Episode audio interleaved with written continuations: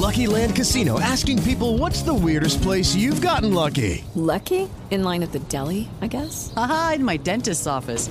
More than once, actually. Do I have to say? Yes, you do. In the car before my kids' PTA meeting. Really? Yes. Excuse me, what's the weirdest place you've gotten lucky? I never win and tell. Well, there you have it. You can get lucky anywhere playing at LuckyLandSlots.com. Play for free right now. Are you feeling lucky? No purchase necessary. Void where prohibited by law. 18 plus. Terms and conditions apply. See website for details. Buongiorno a tutti. Beh, insomma, è un libro pubblicato da, da, un editore che è anche il mio editore e da un collega con cui ci conosciamo, non oso pensare da quanti anni. Eh, ecco, ecco, dall'epoca di... E quindi, quindi è con grande piacere che vi presento questa biografia, perché è una biografia di uno dei papi più importanti della storia. Eh, in questi casi la liturgia prevede che quello dei due che ne sa meno dell'argomento spiega l'argomento, eh, poi lui che lo conosce veramente mi farà le bucce, eh, e cioè mi dirà quante cose si possono dire meglio. Perché Gregorio VII è uno dei papi più importanti della storia e anzi, qui è lui che si sbilancia, certo, all'inizio del libro, il suo pontificato è una delle origini della modernità. Eh, l'hai detto, vero? L'hai detto, l'hai scritto. Gregorio VII simboleggia una fase in cui altri papi prima di lui e altri papi dopo di lui, su un arco di tempo abbastanza lungo, trasformano radicalmente la Chiesa cattolica, e cioè una delle organizzazioni più importanti di tutti i tempi, più importanti, più longeve, più durature di tutti i tempi. Gregorio VII è così importante che una volta gli storici tendevano a chiamare età gregoriana l'intera epoca della grande riforma della Chiesa dell'undicesimo secolo. Poi fra gli studi specialisti ne hanno discusso, oggi sarebbe una gaffa da parte di uno storico chiamare età gregoriana l'intera riforma della Chiesa.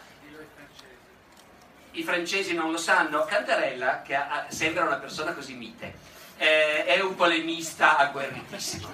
Eh, fin dalle prime pagine del suo libro eh, insulta l'intera storiografia francese praticamente, eh, dichiarandola impermeabile a qualunque idea di rinnovamento del, dei punti di vista. Ecco, allora, allora, scusa, vai. Cambiamo liturgia subito. Vai, vai. Non insulto nessuno, sono loro, sono loro che insultano noi, quando, che insultano la storia, semplicemente la storiografia scientifica quando dicono che beh vai, ma in fondo è la stessa cosa, chiamiamola gregoriana, la chiamavano così nel 1924, perché non dobbiamo chiamarla così ancora, eh, perché dal 24 adesso è passato quasi un secolo, cioè, per esempio, perché c'è stata gente che ci ha scritto, perché che per loro è più comodo. Loro non ne sanno nulla, mi è capitato di dirlo in faccia a Regine Jean una volta in pubblico, e so che sono girati gli sms per l'Italia che io ho attaccato a Regine Jean e ho detto non è questione, non è colpa sua se dice così, è che lei non ne sa niente come tutti i francesi.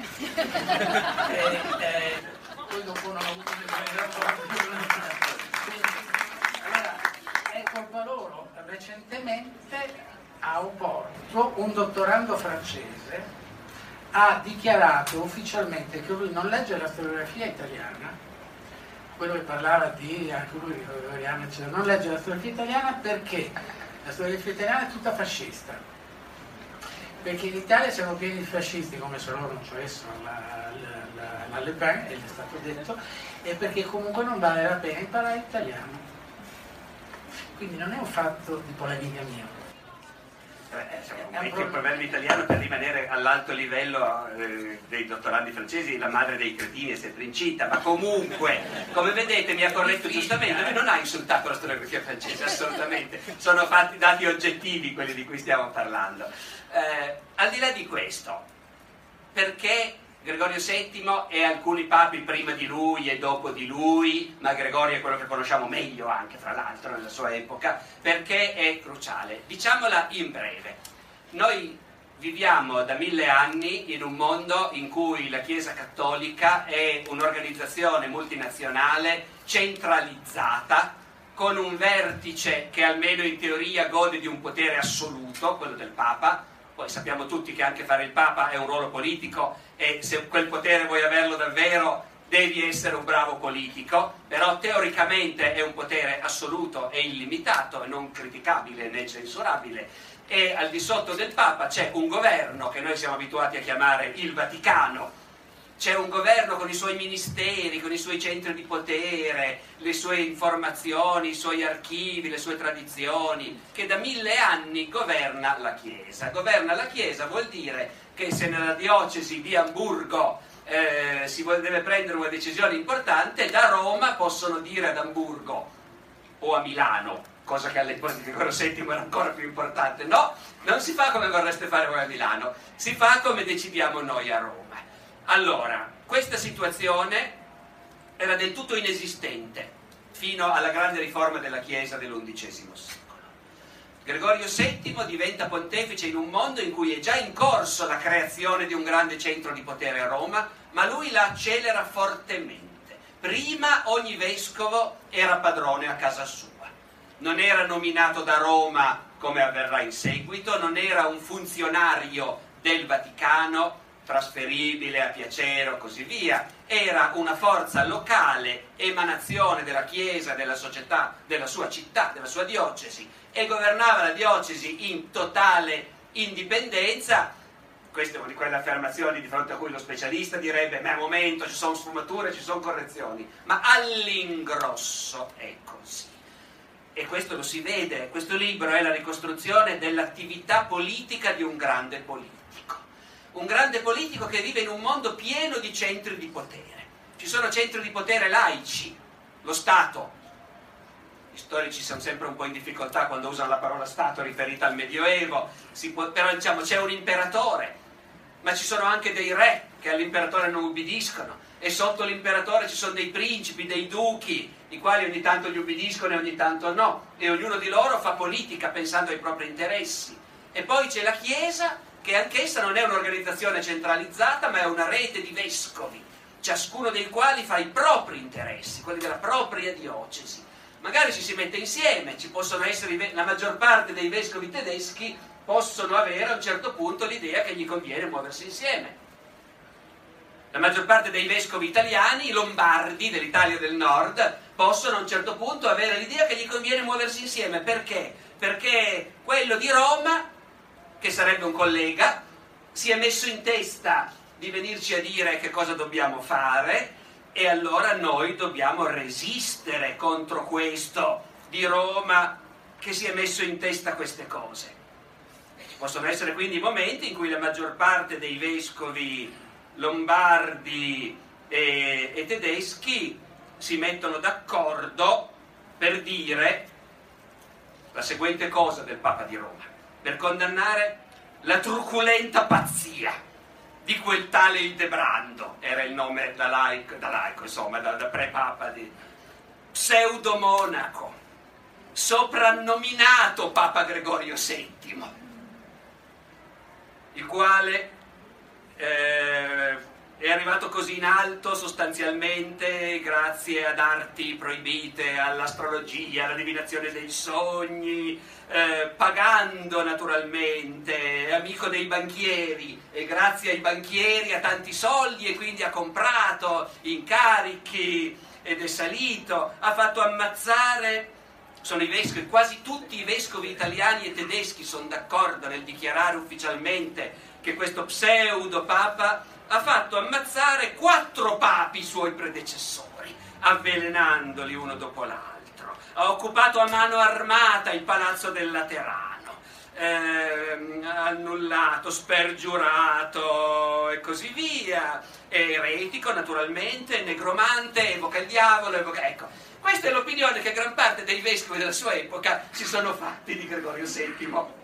E anche quando... E anche, era anche illusionista, però dicono anche quelli e il bello è che lo dice un cardinale che era stato con Gregorio VII e poi cambia partito, quindi è più credibile agli occhi di quelli che lo leggono quando lui scrive. E dice che era un illusionista, cioè in realtà era necromante ma non ci sapeva neanche fare. Eh, lui faceva un trucco che ingannava la, la gente, cioè, perché faceva così con le mani che spezzavano scintille. E questo ah, tutti quanti e poi c'era un problema, che i suoi banchieri erano ebrei, i Pierleoni. e questo, quindi sì, ne parlano, ma è vero che i vescovi lombardi avevano dei problemi specifici. Eh, un loro problema specifico che in Germania non c'era e, e che non c'era nemmeno in Veneto, diciamo, nell'area dell'attuale Veneto, non c'era nemmeno nell'esarcato. Che loro avevano le, le plebi nelle piazze, a Milano, ad che dicevano che i vescovi, che, i vescovi simoniaci non potevano fare messa, essere, erano processati in piazza, i patarini. E di fronte a questo la risposta di Roma era sempre stata debole, allora certo loro non si sentono rappresentati da Roma e vanno per i fatti loro.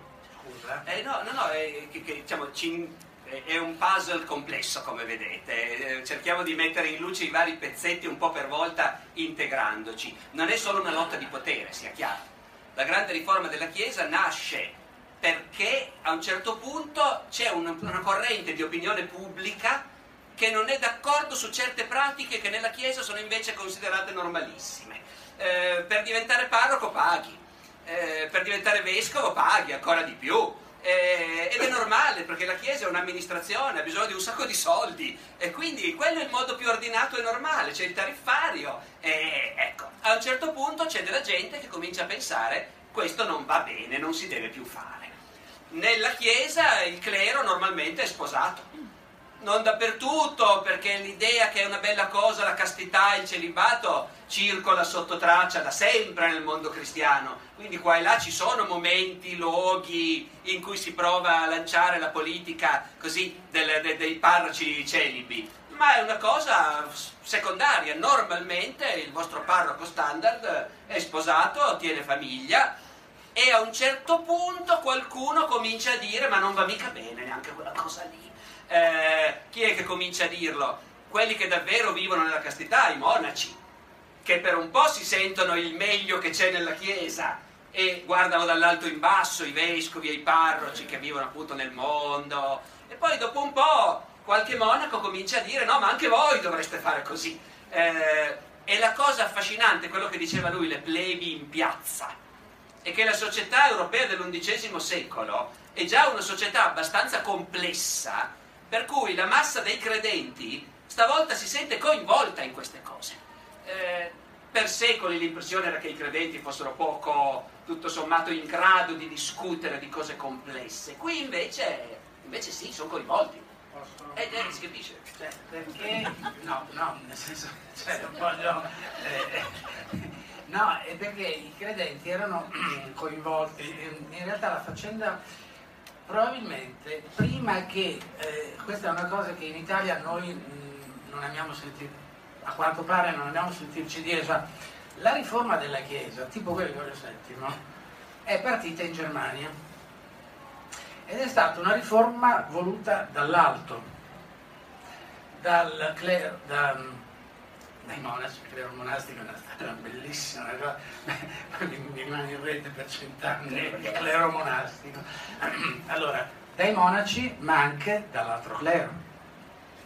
Perché? Non solo perché ovviamente le, le fonti, i Vangeli, i padri della Chiesa e tutto quello che si vuole, ma anche perché, eh, per esempio, allora, la simonia, il fatto di comprare le cariche, eh, questa è una cosa carina, simpatica, perché si ritrova in l'accezione perfetta di simonia si ritrova, nel libro non l'ho scritto, in Stendhal, nella certosa di Parma, perché a lui era chiarissimo che simonia poteva essere non soltanto comprare la carica, ma riceverla in seguito ehm, eh, perché uno aveva fatto un favore, fatto, si era dimostrato favorevole a qualcuno. E c'è la formula nel Medioevo, ma in generale diciamo tutti quanti l'abbiamo presa, tutti quanti parlo per me, insomma, eh, tutti noi Luigi XIV l'abbiamo presa eh, come la formula è astenersi a munere, ab obsequio, eccetera, eccetera, che non è una formula stereotipata,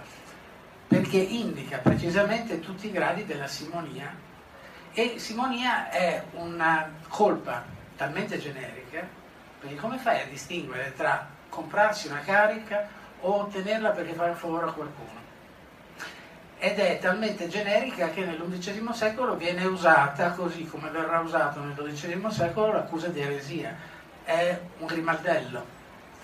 Così come l'evasione fiscale è l'accusa con cui viene messo dentro Al Capone. È un grimaldello. È E anche altri, credo. Sì, anche adesso, ma faccio per Al Capone, uno che un posto nel nome ce l'ha. Eh, anche altri di recente mm, non mi viene in No, messi mente dentro, messi dentro è una parola grossa, No, mi viene in mente no, cioè poi, e poi comunque Al Capone c'è rimasto. Cioè, se, se, Sì, no, non è mai stato riabilitato. se- finora. ah, ecco. Penso che la comunità italiana E allora, eh, il problema qual è?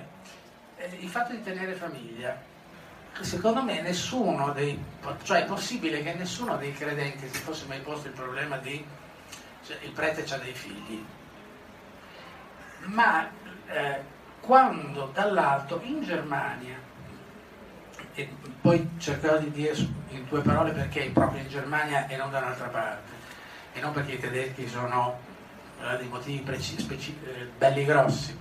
Ma in Germania si dice no, guardate, è meglio, sì lo so, San Paolo ha detto è meglio sposarsi piuttosto che bruciare di passione. Perfetto. L'ha detto, no, è San Paolo.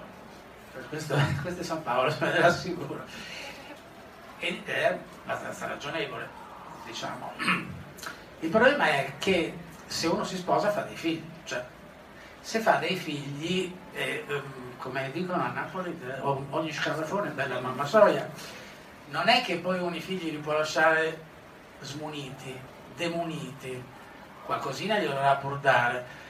Dici che glielo dà dalla famiglia da cui appartiene lui? Eh no, cui appartiene lui? Eh no, lui sta in una chiesa, la chiesa ha tanti beni, un po' dei beni finiscono ai figli. Il problema è così, le chiese in quanto istituzioni, enti si impoveriscono, se si impoveriscono non sono più in grado neanche di contrattare la loro difesa eh, da parte dei gruppi armati e dei nobili della regione, degli aristocratici della regione.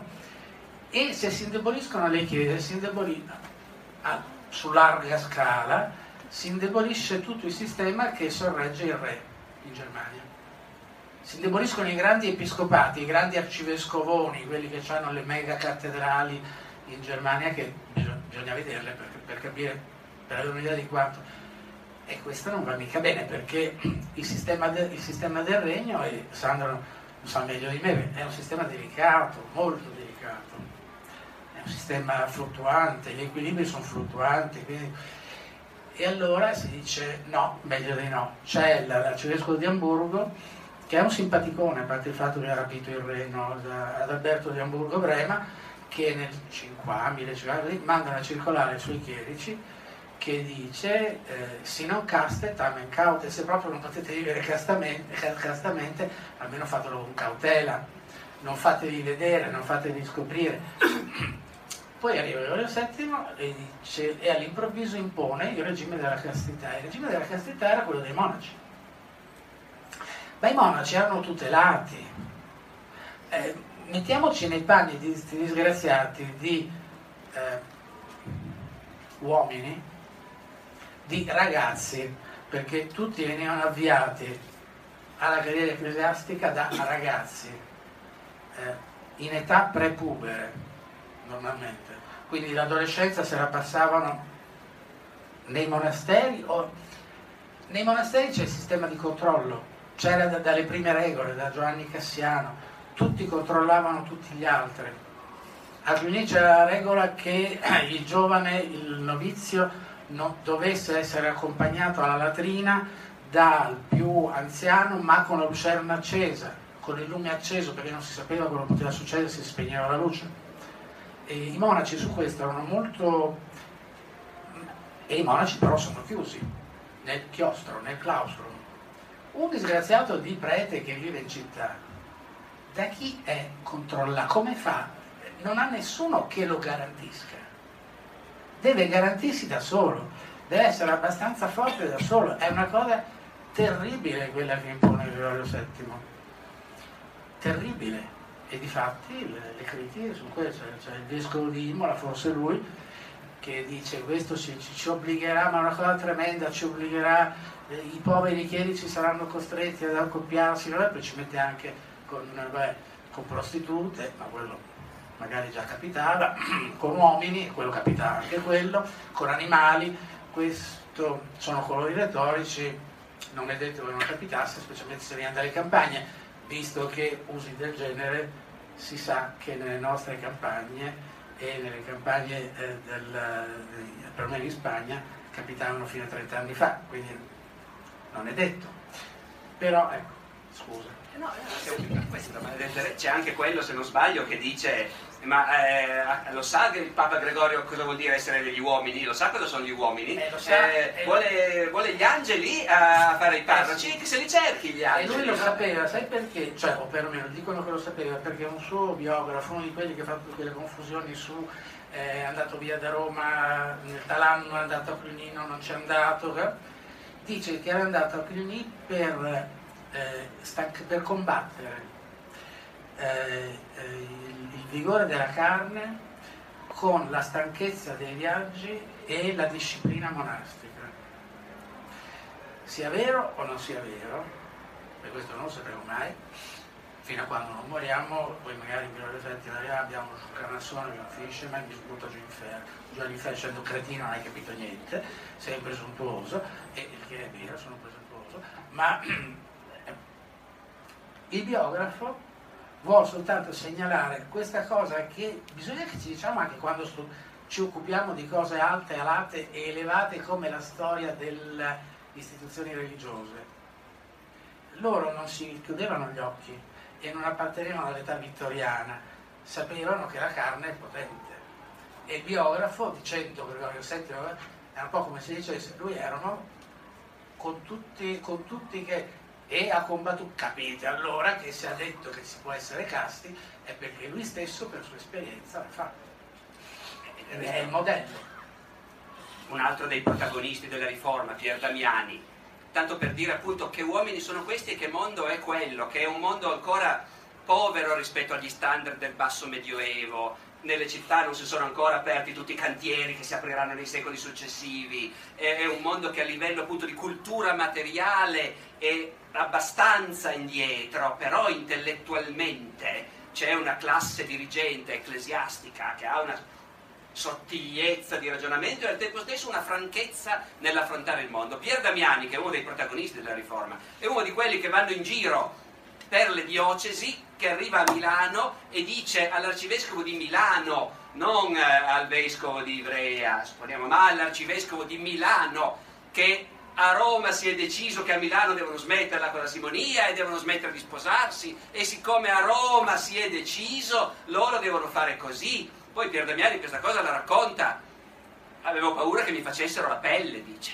Eh, scende la gente in piazza e protestando, poi però, siccome in realtà queste idee alla gente piacciono, Pier Damiani riesce a girare la piazza a suo favore sostanzialmente. Damiani, dico questo perché Pier Damiani è uno che ha il coraggio da vecchio di raccontare, dice, tu dicevi o sono in monastero, quelli destinati alla carriera, o sono a studiare naturalmente, no? E lui era un fuorisede che studiava a Parma, era ragazzino, adolescente, è uno, che, è uno dei primi scrittori medievali che ti dice ero un adolescente e quindi mi stava spuntando la barba e mi sentivo, pug- mi, mi sentivo questo pungiglione nella carne, quest- la voglia, il desiderio e vicino a me abitava un chierico con la sua Pier Damiani è vecchio, la riforma ha trionfato, il clero non si deve più sposare, Pier Damiani dice con la sua puttana. Eh, poi però si scopre che questi due vivevano insieme da vent'anni, eh, quindi era un regol- una regolarissima coppia. E Pier Damiani lo descrive, questo chierico era uno bravo nel suo mestiere, cantava benissimo. Quando era in chiesa e partiva lui con l'assolo, perché la liturgia è tutta cantata e musicale, come oggi quella della chiesa russa o greca, no? ecco. e, e la, quando partiva lui tutti si voltavano a guardarlo ed era sempre elegante, era un fighetto, dice, no? Nitidulus, eh, pellicce col bacco, scarpe a punta, e c'aveva questa donna, questa sua donna, bella, questa bocca rossa, e quando erano insieme erano sempre lì a scherzare, risatine, strizzate d'occhio, battutine, e lui viveva nell'appartamento accanto. eh, e da vecchio si ricorda, dice quante volte il diavolo, perché a questo punto te lo spieghi così, è quel bastardo, il diavolo, che stava lì e io studiavo e poi mi accorgevo che stavo pensando a loro, eh, stavo pensando a lei, a quella bocca. Eh, e quante volte mi son detto, ma era il diavolo che me lo faceva pensare, quante volte mi son detto, dice Pier Damiani, hai sbagliato tutto. Eh, quella è la felicità, quella è la vita, no? Ecco, sono così questi, sono gente di un livello altissimo, poi Pier Damiani e Gregorio VII non vanno tanto d'accordo, mi sembra, tu dici, vero? Non è mica d'accordo con nessuno, le cose per Damiani, tra l'altro negli ultimi dieci anni, per una serie di coincidenze, circostanze, molte cose sono cambiate la, della, dell'interpretazione di Pier Damiani, è stato un milionario, ma lui non andava d'accordo con nessuno, per, secondo Giancarlo Andenna, aveva ragione, Pier Damiani voleva diventare Papa. Non doveva mica essere ehm, Alessandro era lui che doveva diventare Papa. Gregorio VII, cioè quando era il Debrando, gli rimprovera una cosa, poi capace di rancori, no? gli rimprovera una cosa che il Debrando avrebbe detto un anno e mezzo prima. Che, oh, d'accordo, memoria d'elefante, ma eh, non, non, gli piace che il Debrando diventi una specie di segretario particolare del Papa. Il Debrando è sempre il futuro Gregorio VII. È sempre il futuro eh, cioè quello del... Um, è, che forse si chiamava cioè, sì, no, si chiamava il Debrando, non sappiamo dove sia nato, eh, se in, in rete il Debrando di Soana, no, non è vero, eh, viene, veniva da un posto di cui si è perso proprio il toponimo.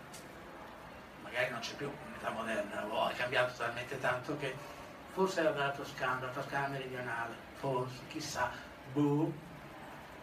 Aspettiamo di morire, poi glielo chiediamo. E, e, mi sono perso da solo. Levrando, Pier Damiani quando eh, fanno il concilio di Mantova, insomma, in cui trovano un accordo con l'antipapa dell'epoca più o meno, eh, si rifiuta di andare perché lui ha tanto lottato per questo Papa, per la sua causa, pensa di essere lui quello che ha diritto a rappresentare il Papa, invece si ritrova che c'è il Debrando a fianco del Papa. E manda una lettera che eh, io la, la, la, cito sempre perché è bellissima l'espressione la citerò alla maniera di Pier Damiani, che se no dovrei dire in italiano si dice in un altro modo. Io non vengo, io, cosa, devo fare, cosa devo fare con voi? Cosa pretendete? Che faccia come il castoro, che quando è cacciato, siccome sa che è cacciato per i suoi testicoli, perché si diceva che avessero capacità eh, afrodisiache o lui prima che il cacciatore lo ammazzino si ferma, se li strappa con un morso e gli porge. Eh, proviamo a tradurre in italiano corrente. Cosa volete che vi dia? Cosa volete? Eh, che mi taglio? Eh, cioè. ed è di una durezza mostruosa e, e, e, non, e, continua a darsi da fare fino a quando non muore. È un perdente. Per Damiani è un perdente, ha lottato molto ed è un perdente. Come secondo me è un perdente Gregorio VII alla fine.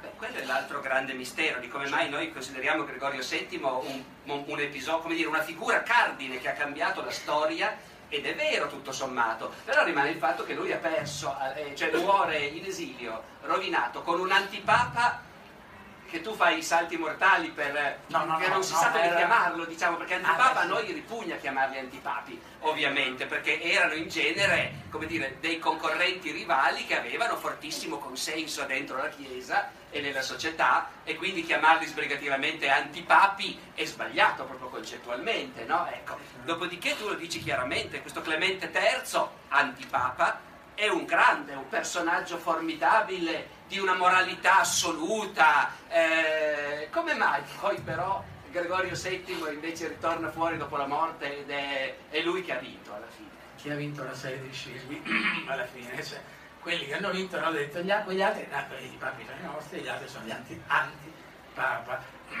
ma è una cosa... No, ma secondo me Gregorio VII è uno, è uno sconfitto non solo perché è morto in esilio, può essere uno sconfitto perché appena è morto gli fanno dire delle cose che lui da vivo non avrebbe mai detto questo. Capisco che è una parte un po' eh, risicata, però secondo me nella, nell'immagine che subito è stata costruita intorno al Papa morto in esilio, eh, ci mette le mani uno di quelli che sarà un suo successore, che non è male, che era un Cluniacense, uno fino, cioè i Cluniacensi erano intelligenza, cioè una cultura, tutti questi avevano una cultura politica, eh, starei per dire che ce l'avessimo ai tempi nostri, non, perché avevano capacità di analisi, di strategie, di proiezione, sapevano scegliere gli alleati, sapevano anche quando cambiarli e come cambiarli e perché cambiarli. Eh, noi, io, da quando sono vivo cose del genere non, non ne ho viste molte, forse no, questo ho fatto mio. Ma lui è sconfitto perché eh, tutto quello che ha fatto, anche la centralizzazione della Chiesa, sì, va, diciamo, va di conseguenza, ma lui voleva soltanto rimettere le cose in ordine, secondo uno schema che non c'era mai stato, e che però era logico che andasse così in ordine. Se il vescovo è vescovo e il Papa è considerato da prima di Gregorio VII, è considerato il vescovo superiore, perché il vescovo non deve obbedire al vescovo superiore? Perché il vescovo superiore non deve avere la possibilità di è peccato che il Papa non conti niente all'età di Gregorio VII, mentre invece i vescovoni contano molto. Peccato che il Papa non conti niente e ci sono abati tipo l'abate di Cluny che è una superpotenza, una multinazionale. Eh, VII prova a competere con l'abate di Cluny sulla Spagna. Perché la Spagna? Non perché c'era la Reconquista, non per le questioni, cioè sì, magari anche per, per carità, però è vero che la Spagna era una specie di serbatoio d'oro. Eh, sono stati trovati a, a Cluny di recente, fate tempo a citarlo, sono state trovate delle monete d'oro provenienti dalla Spagna perché la Spagna versava 2000 monete d'oro di censo a Cluny tutti gli anni ed era oro che veniva dal bacino del Senegal, passando attraverso il, ciò che restava dei regni musulmani nel sud della Spagna e arrivava in un'epoca in cui in Europa nessuno è in grado di coniare moneta d'oro, eh? ci vorranno ancora 200 anni prima che si sia accumulato abbastanza oro col Eh. commercio di Firenze, di Venezia, perché le maggiori città italiane comincino a coniare moneta d'oro. Se no l'oro ce l'hanno gli arabi, ce l'hanno i bizantini e, e invece in Occidente non ce n'è, per E- cui il e- fatto che arrivi quest'oro... è- e il modello è quello bizantino perché li hanno, li hanno pesati, i dinar eh, arabi sono- pesano più o meno come i bisanti, 4 grammi, ne hanno trovato una, una ventina, di- però ne arrivavano 2000 all'anno Cluny e quando non pagava il re di Spagna, l'abate di no, Ugo una volta ha aspettato 5 anni e il re di Spagna non poteva pagare perché aveva preso una delle tante batoste da parte dei, dei- dei- dei musulmani, insomma era stato sconfitto. Dopo 5 anni gli manda un monaco e gli dice non hai pagato 10.000 monete d'oro subito che affluiscono a Cluny. Poi adesso per varie cose si conoscono, meglio i meccanismi. E anche su quello è carino perché c'è una- un paio di monasteri sotto i Pirenei che fanno da bancomat, da cassa continua. Si depositano i soldi a, a Carrion de los Condes e lì li depositano alla Spagna, arrivano i monaci del Cluny e li prelevano. Ed è, ed è carino. Bene, Gregorio VII cerca di mettere piede in Spagna, ma non ci riesce perché ha a che fare con Cluny, non ci riesce. Eh, la storiografia vabbè, tradizionale francese dice ah, la riforma gregoriana è venuta fuori dalla riforma coloniacense perché i coloniacensi, chiaro, in senso francesi, quindi sono mil- cioè, secondo loro erano francesi, in realtà la Borgognoni è in realtà della, della Francia meridionale, se vogliamo vedere le cose secondo la geografia dell'epoca, che non è quella nostra degli stati nazionali, magari ogni tanto ci, pensa- ci pensassimo sarebbe meglio, e quindi essendo francesi perfetti, cartesiani, razionalisti, superiori in tutto, eh no. Gregorio VII e Cluny eh, c'è, c'è- c'è un momento che uno si chiede come mai Gregorio VII dice, lui dà all'abate di, dice Cluny che è un vigliacco perché non si impegna per le cose della Chiesa ma fa entrare eh, un duca di Borgogna, un conte di, un conte di Borgogna di cui ci sarebbe tanto bisogno nella società. E certo perché voi monaci pensate soltanto a voi stessi, siete dei vigliacchi. Un vigliacco l'abate di adesso per molto meno aveva dato dell'eretico a tanta altra gente. Ma l'abate di Cluny non si tocca, come non si tocca eh, Guglielmo il Conquistatore, che in Inghilterra ne faceva di tutte, di tutte. C'è una lettera di Gregorio VII in cui dice ai suoi legati, sappiamo che le cose sono, non funzionano, ma per il bene generale dobbiamo certe volte chiuderci gli occhi, trascurare, non sentire. E lui infatti su Guglielmo Conquistatore non, non vuole sentire fino all'ultimo, all'ultimo pare che perda la pazienza, ma è l'ultima lettera è inutile, quindi uno può dire, può fare dire allora, lui è uno sconfitto secondo me perché cerca in tutti i modi di stabilizzare la situazione con il giovane re, ecco, con Enrico, che è un re che è appena uscito da, da minorità, che ne ha viste di tutti i colori, ha superato un mucchio di congiure, si è fatto una sua idea di come è necessario si può governare e ha però una buona parte dei vescovoni che non sono mica tanto d'accordo, uno di questi è l'arcivescovo di Magonza, Sigfrido, il quale fin da subito promuove un anti-re, ma Enrico è più o meno appena uscito da minorità. Gregorio VII, a mio avviso, e questo è quello che credo più o meno state fuori dal libro, quando scatena la lotta contro l'episcopato tedesco non è soltanto per dire attenzione, io sono io, sono io e voi siete voi, io sono il Papa, voi siete i vescovi. È un po' come dire, oh fanciulli, state state attenti, lasciatemi in pace quel re, che quel re ci devo trattare io. Voi badate a obbedire a me.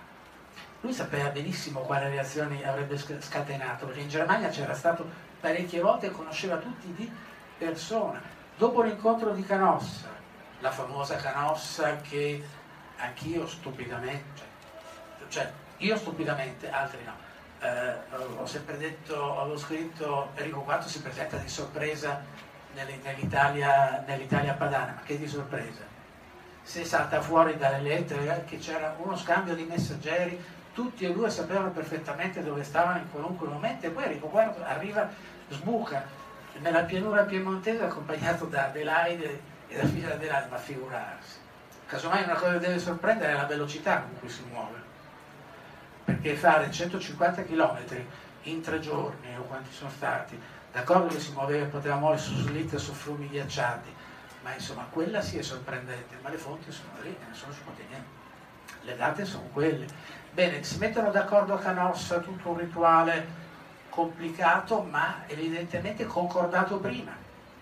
Perché quello che accade quando finalmente Gregorio VII ammette Enrico IV al perdono è talmente articolato che è difficile non essere, essere pensato prima poi se per caso andiamo a Canosso il 28 di gennaio, c'è una cosa, forse capirei meglio per una cosa che sì, dico... Eh, eh, affinché ciò non diventi soltanto un dialogo fra noi, prima di entrare qua il professor Cantarella vi ha detto ci vogliono a Canossa a discutere di queste cose. Quando ci andiamo a settembre non posso, a ottobre non ce la faccio, a novembre neanche. Alla fine il 28 gennaio è il giorno in cui si sono incontrati Enrico IV e Gregorio VII e allora l'idea era di vedere se riusciamo ad andarci il 28 gennaio. Allora, da Canossa, da lassù, eh, per quello che poi mi è venuto il dubbio, poi ho ricordato le ricostruzioni, quelle virtuali di Canossa.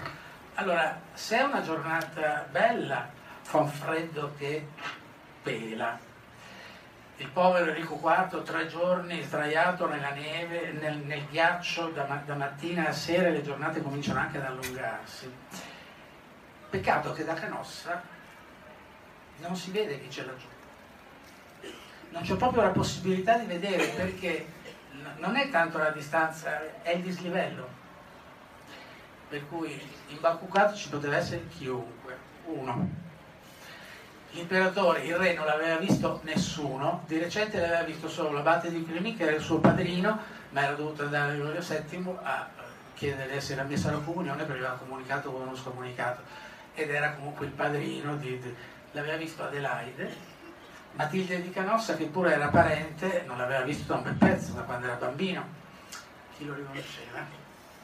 E chi avrebbe detto magari ci hai messo, messo, un disgraziato di Sassone lì al posto tuo no? Questa non è, diciamo, a pensare male si fa peccato, come diceva quel nostro tipo. Eh, penso che tutto sommato si possa persino prendere. Comunque si mettono d'accordo tutte le garanzie, tutte firmate e così, o si mettono d'accordo, la, può finalmente tornare la pace, può instaurarsi la pace. Succede, arriva la notizia in Germania, cosa fa l'arcivescovo di Magonza? Incorona subito l'antiré. Altamente infischiandosene delle direttive che vengono da Roma, dal Papa. E lo corona antiré così mette a frutto una corona che aveva già fatto preparare da tempo e poi lì si vedono le dinamiche sociali che somigliano abbastanza a dinamiche ita- italiane. Lo incorona Magonza, c'è una rivolta della città che li caccia fuori tutti e due, perché le rivolte nelle città tedesche, le dinamiche tedesche sono... Fino all'ultimo ha cercato di mettersi d'accordo con, ma trovando sempre tanti ostacoli, soprattutto da parte ecclesiastica e soprattutto da parte degli ecclesiastici che non solo da lui non si sentivano rappresentati, ma volevano i loro propri vantaggi anche di fronte al loro re, a quello che avrebbe dovuto essere il loro re. Per cui è stata una... alla fine è venuto fuori... Lui in, involontariamente è diventato un grande papa. Ehm diciamo anche lui. Lui ha, fatto, diciamo, lui ha cercato di fare il buon Papa, l'ultima cosa che forse avrebbe desiderato era quella di essere trasformato in un eroe, perché eh, gli eroi si sa che fanno sempre una brutta fine e lui non era quello che desiderava. Cosa desiderava lui però lo sappiamo entro certi limiti da quel documento che fa parte del suo registro che si chiama il Dictatus Pape, che è un elenco di punti di affermazioni di principio. Queste affermazioni di principio sono dei tipi più diversi, perché in sostanza, come avete capito, qui ci sono due grosse partite che il Papa deve giocare. Da un lato la partita di dire il Papa governa la Chiesa e i vescovi gli devono ubbidire. Dall'altra la partita che abbiamo introdotto senza, senza spiegare la cornice in realtà, questo scontro con l'impero. C'è uno scontro col potere politico perché in realtà nell'aria c'è l'idea, e lì secondo me aveva cominciato già i cluniacensi però in effetti a metterla in giro, di dire, la metto in modo un po' scherzoso, ma noi, il clero, e comprendiamo anche i monaci se vogliamo, siamo talmente superiori a questi disgraziati che fanno i re, i principi, i duchi, siamo talmente superiori noi, noi che siamo quelli colti, che hanno studiato, che hanno letto, che sanno. Questi non sanno niente. In secondo luogo, questi andranno tutti all'inferno, tendono a pensare alcuni fra i monaci, perché comunque gestire il potere vuol dire fare la guerra, versare il sangue, condannare a morte. Allora il mondo cristiano si può salvare soltanto se si lascia guidare da noi. Dopodiché questo noi utopisticamente all'inizio qualche cluniacense pensa quel noi siamo noi, i monaci, ci devono ascoltare, si devono far consigliare, no? Invece poi il Papa, che sta trovandosi alla testa di una grande organizzazione multinazionale, appunto, comincia invece a pensare che è lui, il Papa, che deve prendere in mano le cose. Gregorio VII nel Dictatus Pape fa alcune, non voleva diventare un eroe, però dice Mm, il Papa è l'unico a cui tutti i sovrani del mondo devono baciare i piedi. Eh, e non intendeva metaforicamente, Ma è colpa di Costantino? Cioè, eh già, ma però chi altri? Chi altri? e, e, e, l'altra cosa che Gregorio VII dice nel Dictatus Pape, una delle, quanti sono? 28 punti, 31? Sono, dunque, il Dictatus sono 27, eh, lo so per un motivo preciso, perché la struttura segreta del libro è in 27 pezzi. Eh, delle co- molte delle cose che Gregorio proclama nel Dictatus Pape si realizzano. Eh? Eh, il Papa può deporre un vescovo, trasferirlo in un'altra sede, tutte cose impensabili prima e che invece sono normali ancora oggi. Non tutte le cose che lui desidera si realizzano invece. Una che cospicuamente non si è realizzata è quella che c'è in uno degli ultimi punti, forse l'ultimo, dove dice è ovvio che il Papa è di per sé santo cioè, diventare papa implica che sei santo in automatico. Perché San Pietro ha talmente tanti meriti che bastano per far santo non solo lui, ma tutti i suoi successori. Questo, come sapete, non si è realizzato ancora oggi perché un papa sia proclamato santo, ci vuole il processo di canonizzazione. Siamo così sicuri, adesso visto che qui non c'è Alberto Melloni, siamo così sicuri che i papi non diventino prima o poi tutti santi? With Lucky Land slots, you can get lucky just about anywhere. Dearly beloved, we are gathered here today to. Has anyone seen the bride and groom? Sorry, sorry, we're here. We were getting lucky in the limo and we lost track of time. No, Lucky Land Casino, with cash prizes that add up quicker than a guest registry. In that case, I pronounce you lucky. Play for free at LuckyLandSlots.com. Daily bonuses are waiting. No purchase necessary. Void where prohibited by law. 18 plus. Terms and conditions apply. See website for details. Lucky Land Casino asking people what's the weirdest place you've gotten lucky? Lucky? In line at the deli, I guess? Aha, in my dentist's office. More than once, actually. Do I have to say? Yes, you do. In the car before my kids' PTA meeting. Really? Yes. Excuse me, what's the weirdest place you've gotten lucky? I never win and tell. Well, there you have it. You can get lucky anywhere playing at LuckyLandSlots.com. Play for free right now. Are you feeling lucky? No purchase necessary. Void where prohibited by law. 18 plus. Terms and conditions apply. See website for details. Ho la statistica, ma insomma, proprio tutti tutti non li hanno fatti. E comunque ci No, vuole il no, processo di canonizzazione. È un po' diverso. Lui invece diceva è automatico. Nell'istante in cui sono eletto, sono santo. Eh, e non sbaglierò mai e non potrò mai sbagliare, perché la Chiesa romana, come attesta la scrittura, non ha mai sbagliato e non sbaglierà mai. Eh, dopodiché, quello su cui volevo ancora dare un minimo di inquadramento, poi facciamo, ti do la parola per chiudere, è questa faccenda del conflitto con l'imperatore che porta alla fine Gregorio VII a dire delle cose di fronte a cui anche noi che le conosciamo da un pezzo continuiamo a fregarci gli occhi. Perché Gregorio VII, che all'inizio appunto cerca di manovrare l'imperatore, che è un ragazzino, eh, a Canossa c'è questa cosa organizzata, ma tu dici anche che però alla fine si prende una fregatura in realtà Gregorio VII, che tutto sommato non hanno fatto bene tutti i conti. Alla fine poi l'imperatore che è cresciuto, eh, alla fine sbriga le cose come è abituato lui, con la forza. Per quello che Gregorio VII muore in esilio, cacciato. Eh, e Gregorio, nel corso di questi anni di braccio di ferro, dovendo convincere i vescovi tedeschi che semmai a lui al Papa e non al loro imperatore che devono ubbidire, a un certo punto, nella seconda lettera Armano di Metz, dice delle cose, perché pensate che ai cristiani dal tempo dell'imperatore Costantino si insegnava che l'imperatore o i re sono messi sul trono da Dio, eh, sono i rappresentanti di Dio e per questo bisogna ubbidirgli, ecco. Gregorio VII dice, ma state scherzando, messi sul trono da Dio, ma uno diventa imperatore perché ha rubato più degli altri, o perché suo padre ha rubato più degli altri, e non solo rubato, ammazzato, fatto violenza.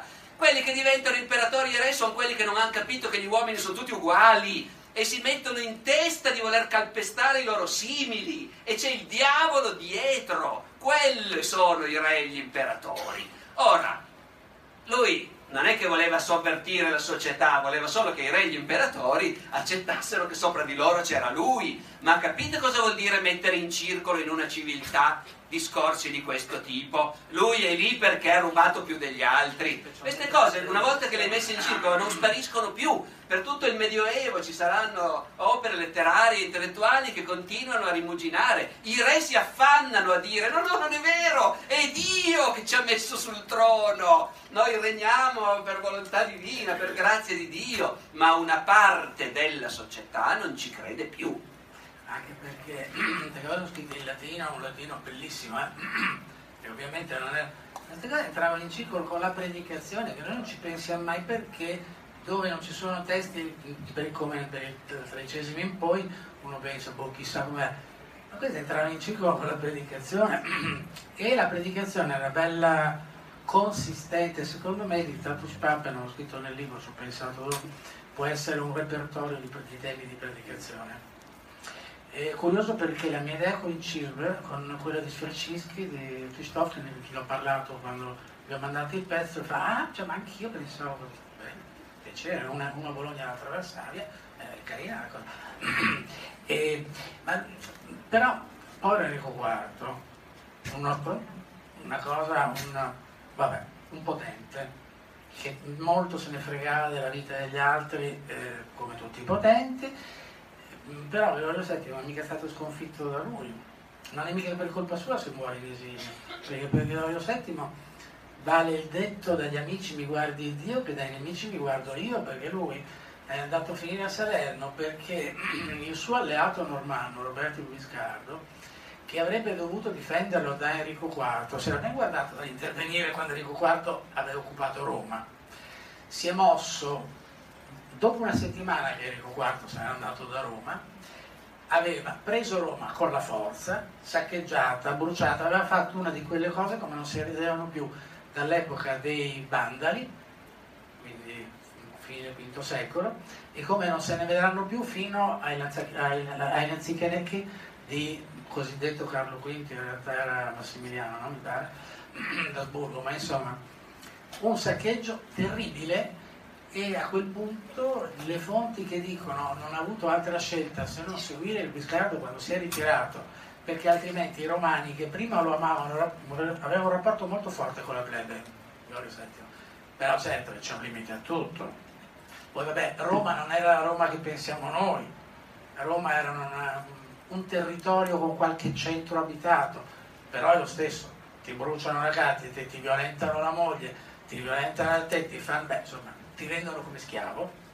E lì ci sono belle le fonti, allora le fonti arriciane che dicono ah va, è chiaro non ha avuto altra scelta. E le fonti tipo Bonizzone da Sutri che, che, è un grande cosiddetto gregoriano, poi da vedere cosa vuol dire, che dice ah i perfidi romani che l'hanno tradito, ha fatto bene il Guiscardo a entrare e ha fatto bene loro, loro che hanno tradito il loro papa come i giudei hanno tradito Cristo sono stati venduti come schiavi e giustamente. E anche qui è una cosa che noi moderni forse facciamo fatica a percepire né? la, la, lo spessore, non so neanche se nel libro l'ho scritto, perché gli ebrei si potevano vendere come schiavi, la schiavitù esisteva nel Medioevo, c'è chiaro proprio la schiavitù come...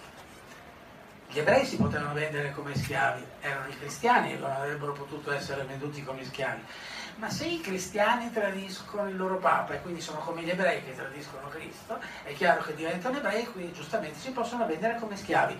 Piaccia o non piaccia, vi sta bene? Sì, non vi sta bene, è lo stesso.